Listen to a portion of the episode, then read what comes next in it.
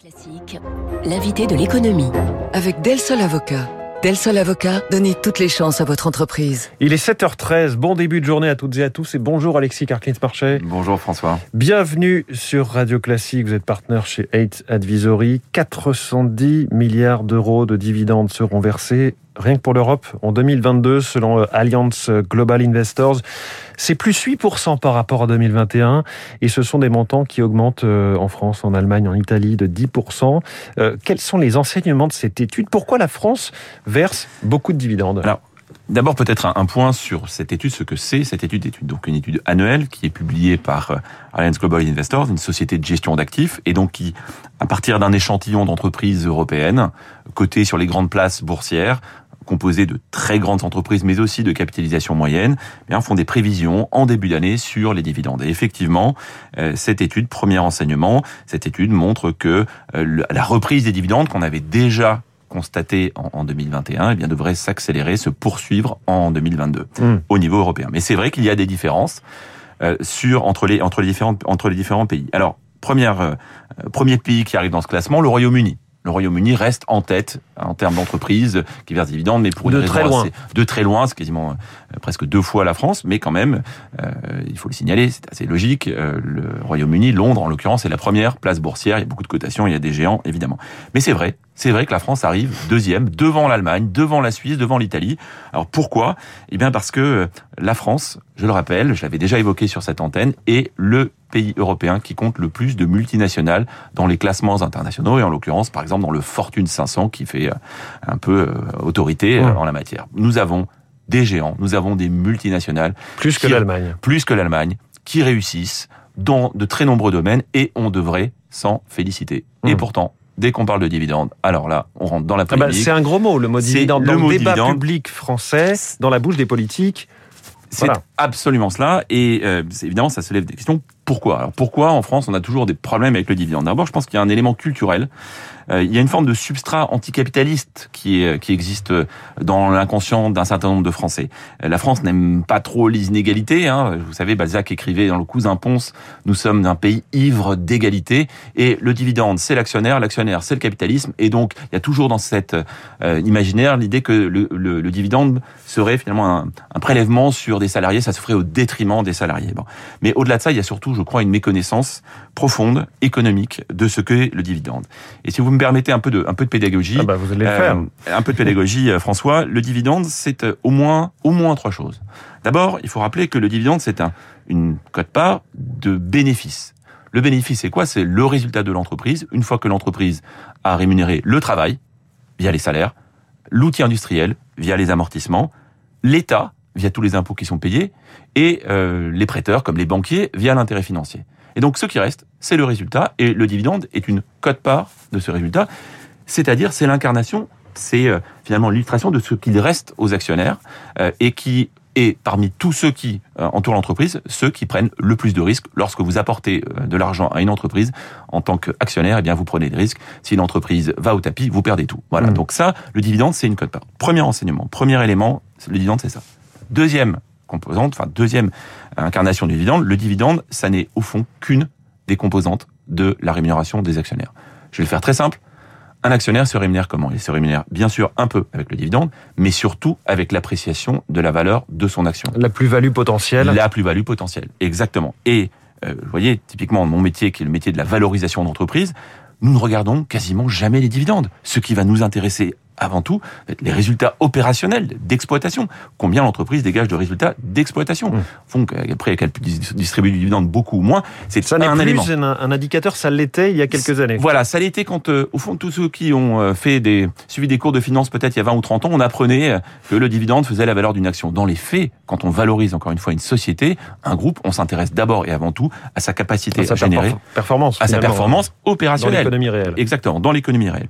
Et puis on oublie trop souvent, et je crois que c'est le troisième élément que je souhaitais évoquer ce matin, le dividende, c'est un signal. Un signal, c'est quoi? C'est une information qui est envoyée aux investisseurs et au marché. Concrètement, et ça, il faut bien l'avoir en tête, lorsque vous avez des entreprises qui versent chaque année des dividendes, en fait, c'est une forme de stabilité, une forme de message qui est envoyé aux investisseurs. Nous sommes une entreprise bien gérée, capable de, de distribuer des dividendes.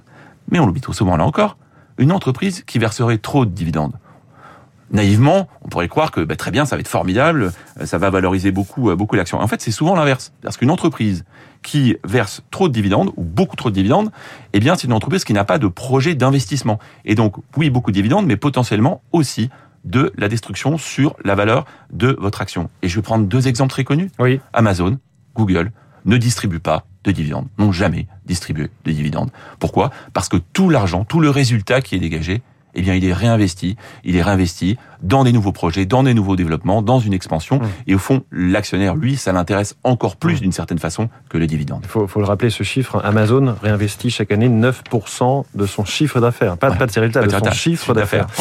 Bah alors justement, euh, est-ce que ces versements de dividendes, puisque cette année va être record, euh, montrent que euh, on sait qu'il y a des tensions sur les salaires, on sait qu'il y a des investissements colossaux à faire sur la transition énergétique. Est-ce que c'est le moment de verser autant, 68 milliards d'euros de dividendes pour les entreprises c'est françaises une, c'est une question légitime, François, parce qu'effectivement, on a souvent cette idée que le dividende, ça capte une part trop importante de la création de richesse. Euh, D'abord par rapport au travail. Là encore, je, je le rappelais, mais quand on valorise une entreprise, on s'intéresse à la performance opérationnelle et de fait, les gestionnaires d'entreprise, eux, qu'est-ce qui les intéresse C'est cette performance opérationnelle. Et donc, euh, euh, ils s'intéressent, sont pas obsédés par le dividende. Il faut d'abord qu'il y ait effectivement du résultat d'exploitation. Dans notre jargon, on appelle ça l'EBITDA. Vous savez, c'est devenu un agrégat, un indicateur Earning financier. before interest, taxes. Le résultat d'exploitation Bon, pour faire simple. Allez, le résultat d'exploitation. Bon. Et donc ça, ça les intéresse. Or, ce résultat, vous ne le dégagez que si vous avez des salariés qui sont engagés. Alors bien sûr, il faut nuancer. Bien sûr, il y a des entreprises qui euh, potentiellement doivent exagérer. Mais dans les faits, surtout dans un moment de pénurie de main d'œuvre, surtout dans un moment d'inflation, si vous voulez avoir des salariés qui sont contents et engagés, eh bien, il faut les rémunérer correctement. Donc, opposer la performance d'une entreprise et euh, le niveau de rémunération, eh bien, c'est une facilité qu'on ne, on devrait plus se permettre. Et il y a une demi-heure à votre micro, Thibault Lanxade, ancien euh, dirigeant du MEDEF, plaidait pour un dividende salarié. Ah. mettre aussi des dividendes aux salariés. Et très bien, c'est une excellente façon d'encourager à la performance de l'entreprise et de mettre tout le monde, toutes les parties prenantes, y compris les salariés, dans cette dans cet engagement. Vous savez, il y a même pour terminer sur le travail, il y avait même euh, l'institut Molinari qui est un think tank, certes d'obédience libérale, mais qui fait un travail d'analyse sur le CAC 40 chaque année et qui avait montré que la masse salariale dans le CAC 40 représentait plus de six fois six fois les dividendes et même les impôts versés par les entreprises du CAC 40 représentaient presque deux fois le montant des dividendes. Donc, il faut relativiser ce- cette notion de travail. Encore Ça une donne fois, des grandes masses, effectivement. voilà, six fois, deux fois, mais je, je suis pas dupe, évidemment, il faut pas être naïf. Il, a- il peut y avoir des abus, il peut y avoir des exagérations, mais dans l'ensemble, quand on prend l'économie, ça, c'est ce que je vous décris, c'est la vraie vie, c'est la vie de l'économie réelle telle que nous la vivons. L'autre reproche, et on terminera là-dessus, François, c'est cette idée que les dividendes euh, se feraient au détriment des investissements. Bon, eh bien, en fait, j'ai envie de vous dire, là encore, tout en nuance, mais c'est souvent l'inverse. C'est plutôt, euh, plutôt les investissements qui empêchent les dividendes. Et j'ai pris l'exemple d'Amazon, l'exemple de Google, c'est parce que ces entreprises doivent beaucoup investir et les actionnaires ne se plaignent pas. Quand on voit l'évolution du cours boursier, quand on voit justement l'autre jambe de euh, la création de valeur actionnariale, c'est-à-dire l'appréciation du cours, eh bien là, on voit qu'il y a une augmentation de la valeur, et évidemment, même dans des proportions colossales pour les entreprises que je viens de vous citer à travers le temps. Donc le vrai sujet qui est posé derrière pour les entreprises, notamment les entreprises françaises, c'est pourquoi n'investissent-elles pas plus? Eh bien, plusieurs raisons. Euh, D'abord parce que probablement certains métiers sont fermés, euh, parce que c'est difficile d'attaquer des nouveaux des nouveaux secteurs ou des nouveaux pans de l'économie parce que c'est protégé. Deuxièmement parce que l'investissement technologique, est-ce qu'il est rentable? Il y a beaucoup de questions autour de la valeur ajoutée de ce que peut permettre euh, l'innovation et, et les créations de Oui, on, s'interroge sur une bulle, quoi. Exactement. Mm. Et puis, il y a probablement pour beaucoup d'entreprises, alors moins ces multinationales que nous évoquions au début, mais pour les entreprises d'une taille moyenne, plutôt cette question autour de la confiance dans l'avenir. Et donc la confiance dans la stabilité économique, fiscale, juridique, administrative qui entoure l'entreprise. Et c'est vrai que ce sont parfois, notamment en France, en tout cas par le passé, on a eu ce sentiment qu'il était difficile d'investir. Et donc, euh, quand on a un peu de trésorerie, qu'est-ce qu'on fait? Eh bien, On va tendance à verser du, du dividende. Alors, autre forme de rémunération qu'on voit beaucoup en ce moment, les rachats d'actions. Oui, c'est Et là aussi, c'est assez questionné. Oui, c'est vrai. C'est euh, moins connu hein, du grand public. C'est moins connu, mais et ça choque parfois aussi. C'est une, une forme de rémunération de l'actionnaire. Euh, une entreprise a de la trésorerie.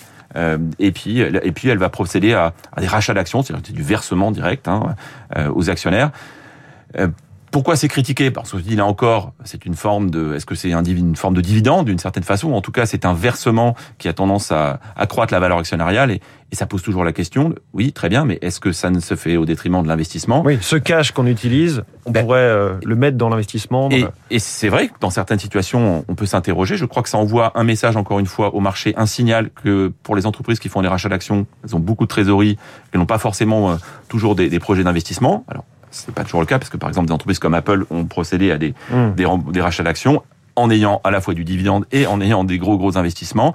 Euh, au fond, est-ce que c'est pas une bonne chose quand une entreprise a beaucoup d'argent de le redonner aux actionnaires pour que ces actionnaires le réinvestissent dans l'économie, dans d'autres secteurs, dans d'autres entreprises, dans d'autres investissements qui, eux, seront créateurs de valeur et bénéfiques pour l'économie dans son ensemble? Euh, la pédagogie ce matin sur les rachats d'actions, sur les dividendes. Merci beaucoup Alexis Karklins, marché partenaire chez Eight Advisory qui a révisé ses cours de finance il y a 25 ans.